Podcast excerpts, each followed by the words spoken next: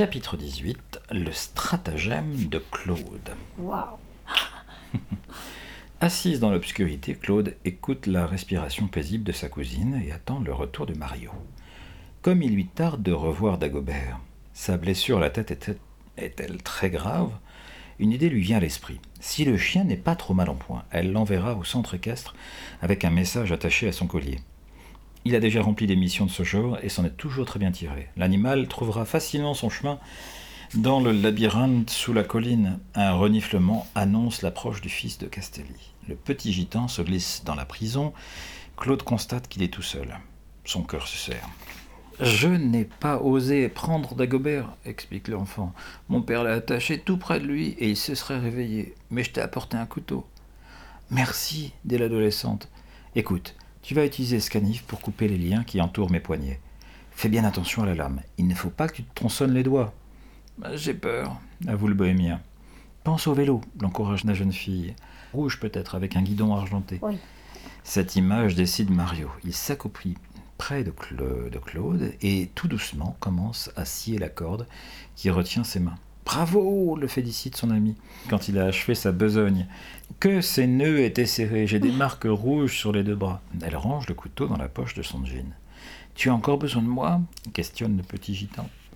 Oui, je vais écrire un message, explique l'adolescente en sortant de sa poche un crayon et un calepin. Tu l'attacheras au collier de Dagobert et tu remettras mon chien en liberté. C'est d'accord? Il retournera en courant chez monsieur et madame Girard avec le billet et la police viendra nous sauver, Annie et moi. Et toi, tu auras le plus beau vélo du monde. Elle se met à griffonner la missive, mais à peine a-t-elle écrit quelques mots qu'elle entend du bruit dans le passage. C'est mon père, murmure Mario, effrayé. Je dois partir. Tu sauras retrouver euh, ton chemin pour sortir d'ici Je ne sais pas. J'ai peur que non, chuchote la jeune fille, prise de panique. Je te laisserai des signes de piste. Je vais me glisser dans le souterrain, à côté, et j'irai détacher Dago. Il s'esquive, il s'esquive juste à temps. La clarté d'une lanterne brille dans la caverne, et Claude aperçoit le visage sombre de Castelli. Elle cache ses mains derrière son dos, comme si ses poignets étaient toujours attachés. Tu as vu Mario? interroge-t-il durement. Je l'ai pas trouvé quand je me suis réveillé. Mario? Mais il n'est pas ici, euh, assure l'otage en feignant la surprise. Soudain, l'homme s'aperçoit que les, les- cordes qu'il a enroulées autour des poignets de la prisonnière gisent au sol. Qu'est-ce que ça veut dire? vocifère-t-il. Qui a coupé tes liens L'adolescente blêmit. Mais personne. Mais J'ai réussi à effriter la corde en la frottant contre le poteau. Le bohémien marque un silence. Tu as cru que tu pourrais t'échapper? reprend-il avec un sourire narquois. C'est inutile d'essayer. Cette caverne se situe au centre de la colline de la lande. Tu ne réussiras pas à retrouver le chemin de la sortie. Tout à coup, son regard tombe sur le calepin et le crayon que Claude a tenté de dissimuler sous ses jambes. Qu'est-ce que c'est que ça? demande-t-il aussitôt et il attrape le bloc-notes. Ah, tu demandais de l'aide, et comment pourrais-tu l'obtenir? J'aimerais bien le savoir. Qui devait apporter cette lettre? Mario? Mais non, assure la jeune fille sans mentir. Le gitan fronce les sourcils et regarde de nouveau le message. Écoute-moi bien, ordonne-t-il. Tu vas écrire une autre lettre pour les deux garçons. Je vais te la dicter. Non.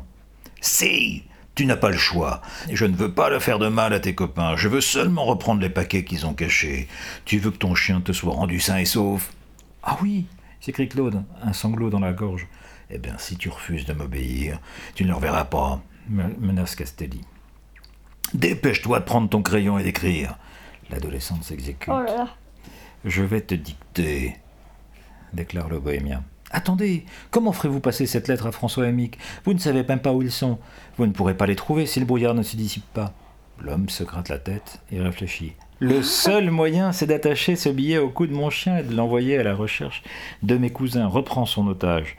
Si vous l'amenez ici, je lui donnerai des instructions. Il accomplit toujours les missions que je lui confie. Il portera le message à la personne que tu lui indiqueras questionne Castelli, les yeux brillants. Alors voilà ce qu'il faut écrire. Nous sommes prisonnières, suivez le chien, il vous conduira à nous, et vous pourrez nous libérer. Signe de ton nom. Je m'appelle Claudine. Allez chercher mon chien pendant que j'écris le billet. Le père de Mario fait demi-tour et sort. La jeune fille le suit des yeux. Il se trompe bien en imaginant que je trahirais les garçons et que je les ferais venir ici pour être questionnés et malmenés, pense-t-elle. Je vais lui jouer un bon tour, j'enverrai Dago à Charlie, elle avertira Monsieur Gérard, Monsieur Girard. Je suis sûr qu'il alertera la police. Dix minutes plus tard, le geôlier revient avec Dagobert. Un Dagobert triste et morne qui a une blessure à la tête. Sa maîtresse le prend dans ses bras et fond en larmes. Tu as mal, mon chéri. Oh murmure-t-elle. Je t'emmènerai chez le vétérinaire le plus tôt possible. Vous serez libre dès que les deux garçons seront arrivés ici et qu'ils nous auront dit où sont cachés les paquets, promet le gitan. Le chien donne de grands coups de langue à Claude et remue la queue. Il ne comprend pas ce qui se passe. Pourquoi se trouve-t-on dans souterrain? Enfin, au moins, il n'est plus seul. Il se couche au pied de son ami et pose la tête sur ses genoux. Maintenant, écrevez exige Castelli, et attache le billet au collier de cette bête, de sorte qu'on le voit facilement. La jeune fille prisonnière griffonne sur une page de son bloc. Elle l'attend au bohémien qui la lit à haute voix. Nous sommes prisonnières, suivez le chien, il vous conduira à nous et vous pourrez nous libérer. Claudine.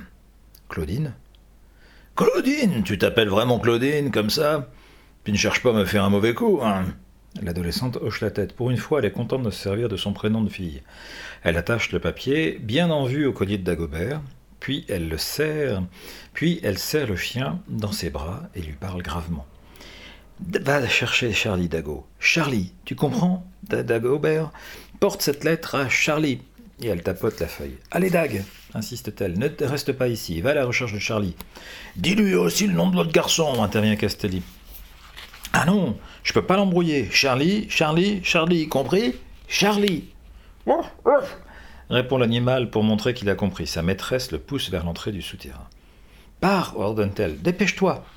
D'un regard, son d'un regard, son fidèle compagnon lui reproche de le renvoyer si vite, mais conscient que l'enjeu est de taille, il s'éloigne, le message à son collier. J'amènerai les garçons ici dès qu'ils arriveront avec ton chien, affirme Castelli.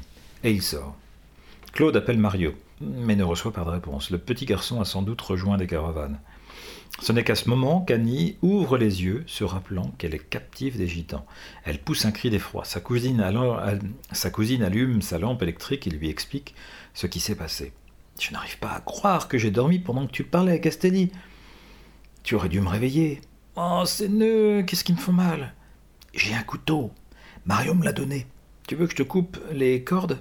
Ah oui L'adolescente coupe d'abord ses propres cordes, celles qui la retiennent attachées au poteau, puis elle libère Annie. Quel soulagement de s'allonger si librement. Si on entend quelqu'un, on enroulera les liens autour de nos tailles, décide la fillette. Cette fois, toutes deux s'endorment. Le sol sablonneux est assez doux. Personne ne trouble leur sommeil. Et les garçons? Ah, les garçons, oui. Ils somnolent, mais de temps en temps, le froid les réveille. Heureusement, le sort de Claude et d'Annie ne les inquiète pas du tout. Elles ont probablement regagné le centre équestre pense François entre deux sommes. En tout cas, notre bon vieux Dago est avec elle, c'est l'essentiel. Hum, il se trompe. Le chien trotte dans la lande, soucieux et perplexe, la tête douloureuse. Pourquoi sa maîtresse l'envoie-t-elle chercher Charlie Sa pire ennemie? Que signifie cette mission? Il y a de quoi être déconcerté. Mais les ordres sont les ordres, mais il obéit sans discuter. Il ne prend pas la peine de suivre les rails.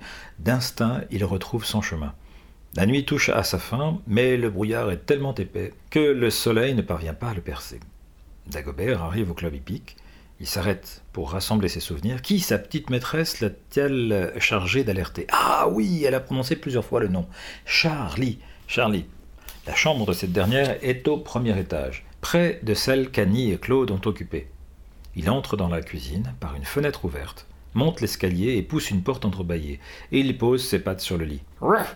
jappe-t-il à l'oreille de l'adolescente endormie. Suite la prochaine fois.